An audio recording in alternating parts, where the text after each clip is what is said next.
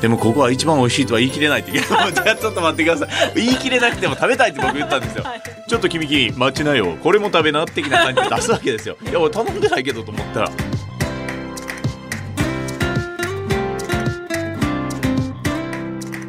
日本放送ポッドキャストステーション片岡愛之助ですこの番組は4回にわたって僕が大好きで何度も旅してみたいと思える国スペインの魅力をさまざまな角度から熱く語っていく配信プログラムですさあいよいよラスト4回目です情熱の国スペインを僕と一緒にご紹介してくれるのはこの方よ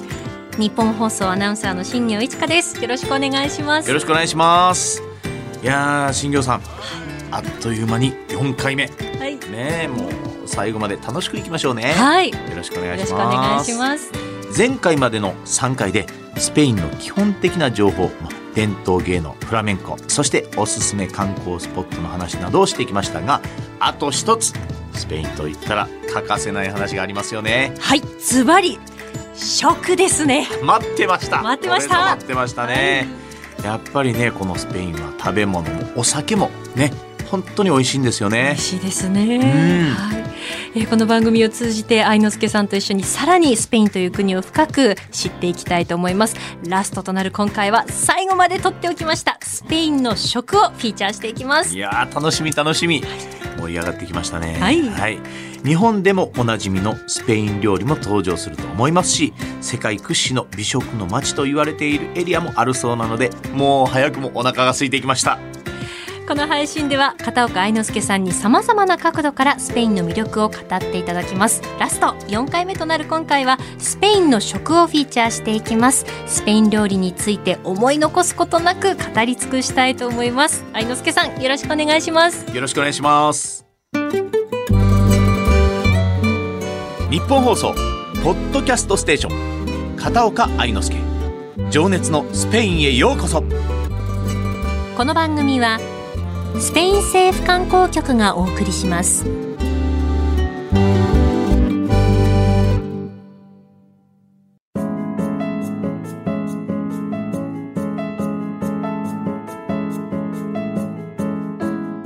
片岡愛之助情熱のスペインへようこそさあ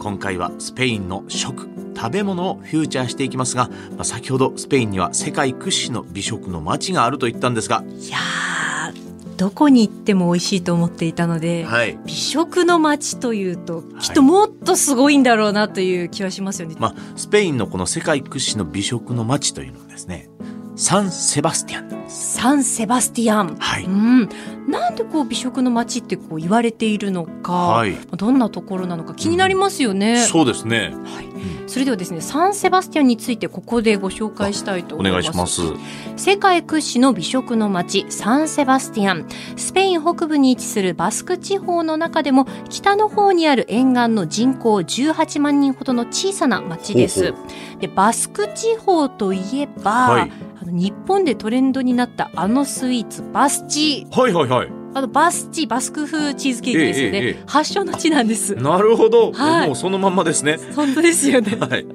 あのミシュランで星を獲得しているレストランですとかあとはい食のアカデミー賞と言われる、うん世界のベストレストランに選ばれた名店が密集しています 食で町おこしに成功した例として、うん日本でも注目を集めているエリアなんですね、えーたくさんのバルが立ち並んでいてバルを巡るツアーもたくさん開催されていますでちなみにあのお酒とピンチョスのイメージが強いバルですけれども、はい多くのバルでもバスチーは食べられるんだそうですなるほどいいですねどこでも食べられるんですね、ね本場のバスチー食べてみたいですよね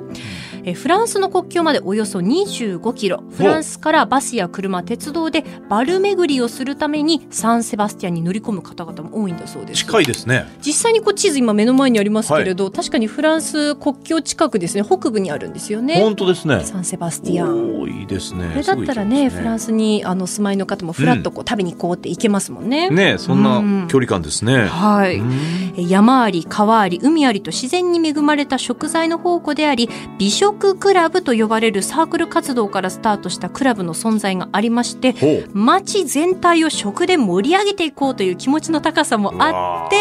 世界屈指の美食の街に成長したんだそうで素す晴らしいえー2011年にはヨーロッパ初の4年生料理専科大学バスククリナリーセンターも誕生しまして、えーまさに食の街として世界から熱視線を浴びている存在です。本当ですね世界から浴びるってすごいですねすごいですよ。ねええーまあ、今出てきたバルっていうのがそのスペインの定番の飲食のスタイルで、はいまあサンセバスティアンに限らずスペインに行けばこうバルがあちこちにありますよね。はいはいはいで愛之助さんはは実際にこうバルではお食事はされましたかいただきましたうわねいいですね僕本当に何でしょうね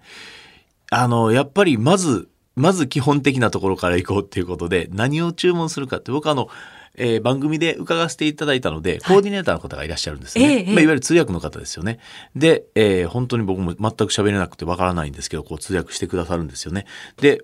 まあおそらく向こうの人は「お何が君を食べたいの?」みたいな感じで多分言ってると思うんですね、はいそして僕はえーっとやっぱりあのアヒージョおーいいですねアヒージョおアヒージョオッケーアヒージョちょっと待ってな的な感じで後ろ行っていくんですよそうすると出てくるわけですよ、はい。アヒージョがそしてあこれか嬉しいなちょっと熱そう熱そうと思って運んでこう行こうかなと思ったらちょっと君君待ちなよみたいな感じでなんかよ分からん言葉を言うんですよええそうするとまたもう一つこれも食べな的な感じで出すわけですよいや俺頼んでないけどと思ったらあの頼んでませんけどどういうことですかああこれきっと日本人の人に食べてほしいいわゆる私たちの国この料理こんなに美味しいんだよっていうのでサービスで出してくれるってそう本当にサービスですか後でついてませんでした。しっかり見た方がいいよって言ったんですけれども、さすがですね。サービスでございました。えーで、その後、これも飲みなよ的な感じでまた出てきたんですよ。そうすると、なんか、あの、白ワインが出てきたり、はいあの、それこそシェリー酒が出てきたりして、あーえこれは何なんですかって聞いたら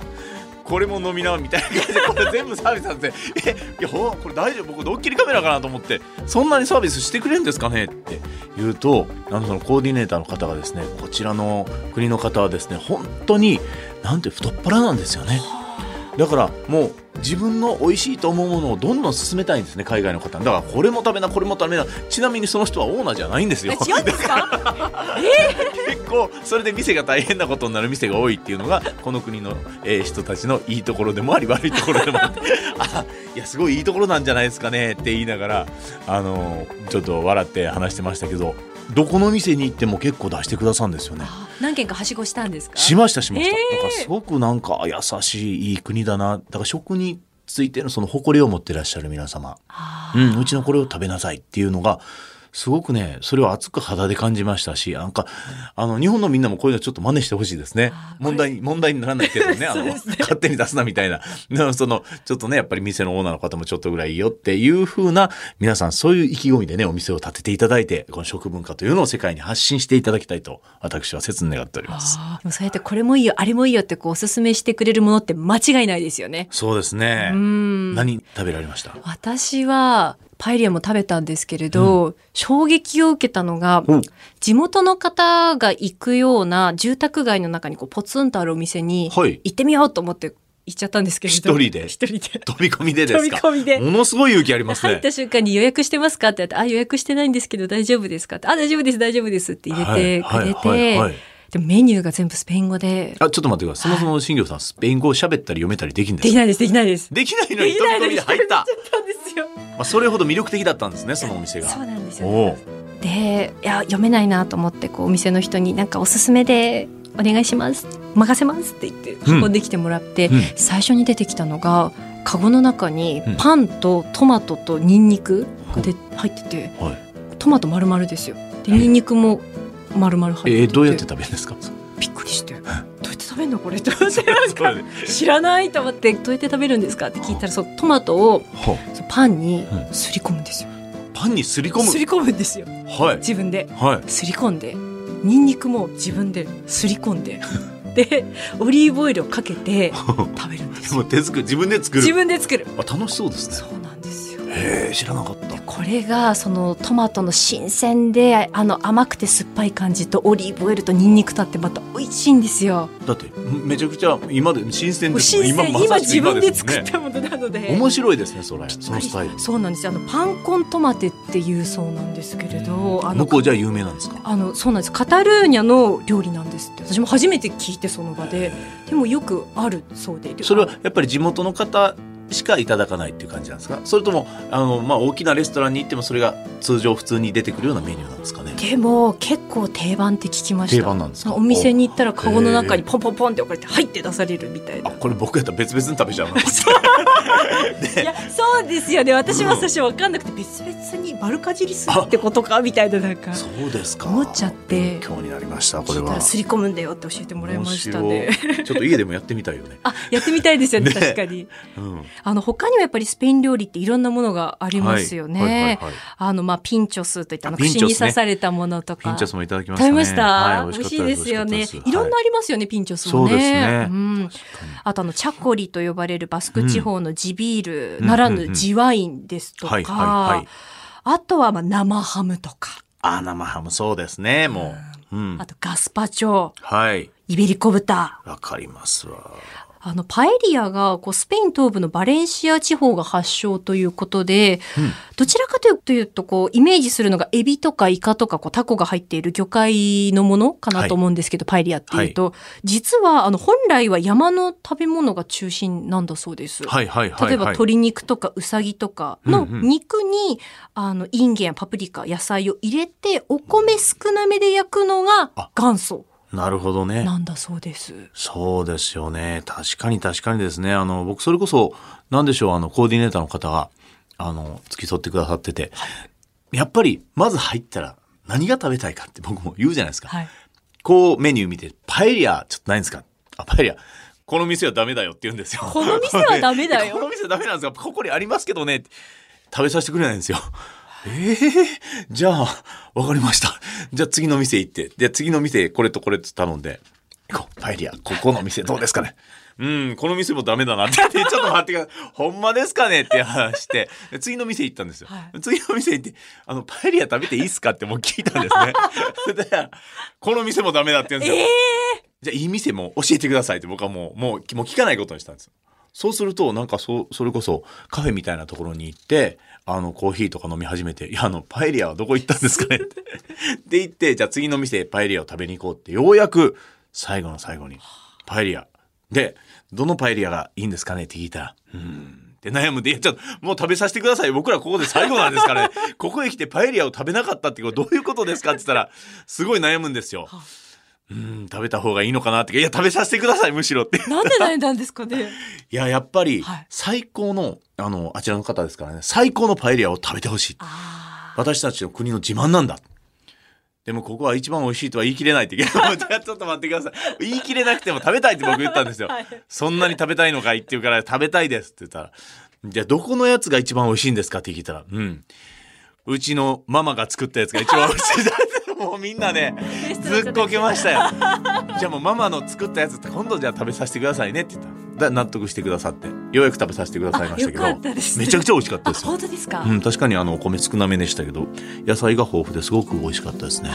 ようやく念願の食べられたんですね。そうなんですよよかったですねだ食べられてよかったですけど1回しか食べてないんですよね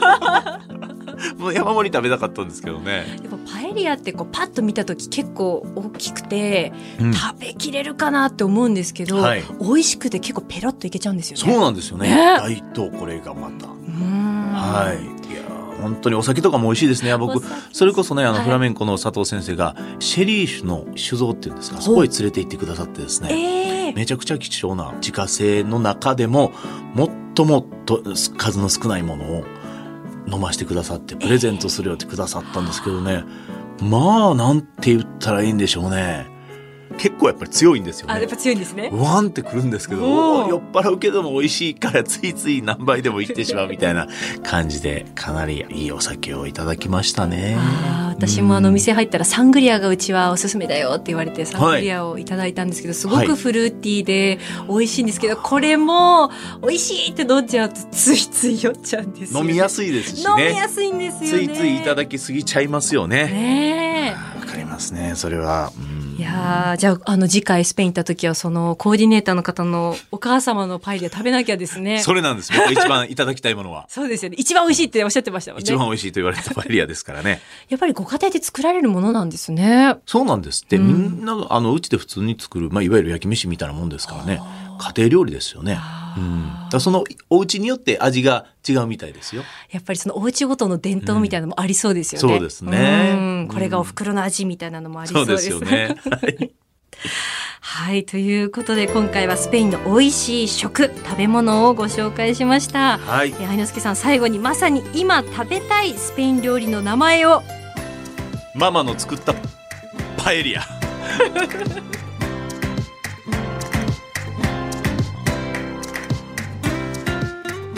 片岡愛之助情熱のスペインへようこそさあそろそろエンディングです、